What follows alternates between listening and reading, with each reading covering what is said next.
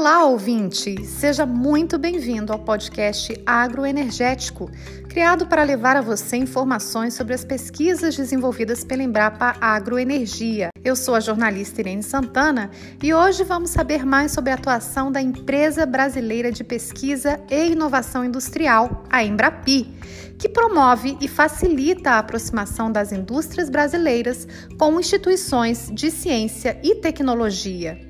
O programa de hoje faz parte de uma série que criamos em comemoração ao 14º aniversário da Embrapa Agroenergia, celebrado no dia 24 de maio de 2020. Vamos conversar com alguns dos nossos parceiros e hoje convidamos para estar conosco o diretor de operações da Embrapi, Carlos Eduardo Pereira. Seja muito bem-vindo, doutor Carlos. Para começar, se apresenta, por favor, para os ouvintes do podcast Agroenergético. Carlos Eduardo Pereira, diretor de operações da Embrapi. De maneira geral, o que a Embrapi faz? A Embrapi ela tem como missão apoiar o desenvolvimento de projetos de inovação industrial através da aproximação da parceria das indústrias brasileiras com instituições de ciência e tecnologia, chamadas ICTs.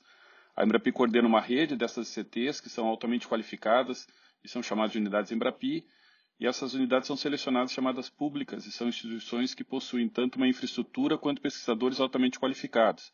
Cada unidade Embrapi é credenciada numa área de atuação específica, na qual a unidade possui reconhecida competência e se compromete a desenvolver um plano de ação por um período de três ou seis anos, com meta de desempenho, com o número de projetos e número de empresas bem definidas.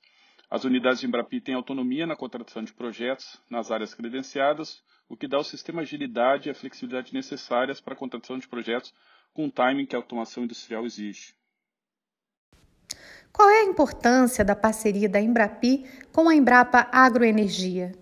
A Embrapa Agroenergia tornou-se uma unidade Embrapi em 2016, em maio de 2016, tendo sido credenciado numa chamada para unidades na área de biotecnologia. Ter uma unidade Embrapa vinculada à Embrapa, que é uma instituição reconhecida pela excelência e pesquisa, que inclusive inspirou a própria criação da Embrapi, né, até no nome nós somos muito próximos, uh, e principalmente uma unidade Embrapa numa área estratégica como a de agroenergia, representa sem dúvida uma parceria de grande relevância e muito importante para a Embrapi, o que está sendo comprovado pela atuação da unidade Embrapa na Embrapa Agroenergia e os projetos que ela está desenvolvendo. Que impacto tem tido para a Embrapi os projetos realizados com a Embrapa Agroenergia?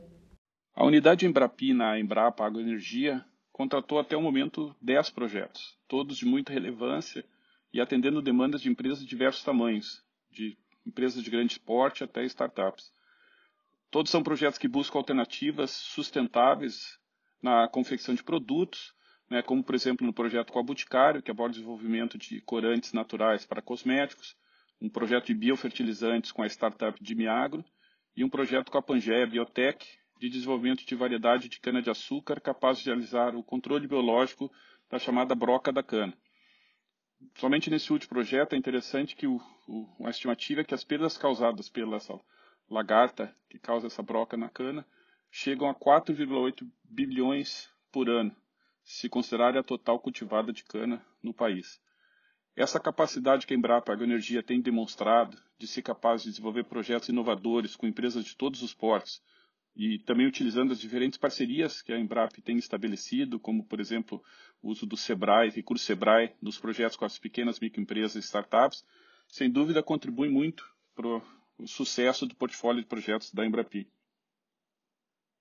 Resumidamente, Dr. Carlos, quais são os benefícios dessa parceria para a sociedade e o que o senhor espera para o futuro? Por focar em projetos que abordam o tema da sustentabilidade da biotecnologia, que são temas de grande importância não apenas para o Brasil, mas para todo o mundo, essa parceria traz benefícios diretos para a sociedade, pois estamos gerando produtos e processos produtivos que causem menos impacto ambiental. O Brasil tem em sua biodiversidade um diferencial competitivo que pode ser muito importante se bem utilizado. E a nossa unidade Embrapina Embrapa Agroenergia tem assumido um protagonismo no desenvolvimento de soluções inovadoras para a sustentabilidade da agricultura, em benefício da sociedade brasileira.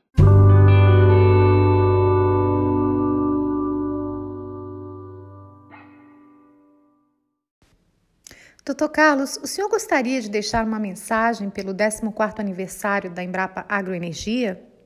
Gostaria de parabenizar a Embrapa Agroenergia pelo seu aniversário de 14 anos. Que a parceria com a Embrapa possa perdurar por muitos anos e que possamos estar juntos nas celebrações de 15, 20 e muitos aniversários futuros. Tendo acompanhado mais de perto a Embrapa Agroenergia nos últimos quatro anos, desde que se tornou uma unidade Embrapi, é visível o crescimento e amadurecimento operacional dessa nossa unidade e que tem muito contribuído para o nosso sucesso. Desejo vida longa à Embrapa Agroenergia e muito sucesso em sua importante missão.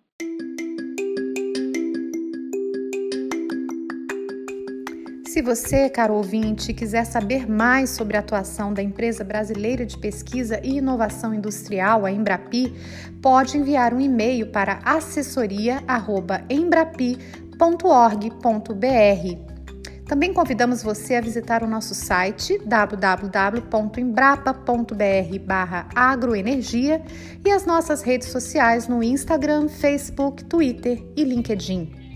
No nosso próximo podcast, vamos conversar com uma empresa parceira sobre um projeto de pesquisa recém-iniciado, cujo objetivo é desenvolver um inoculante fósforo para plantas. Até lá!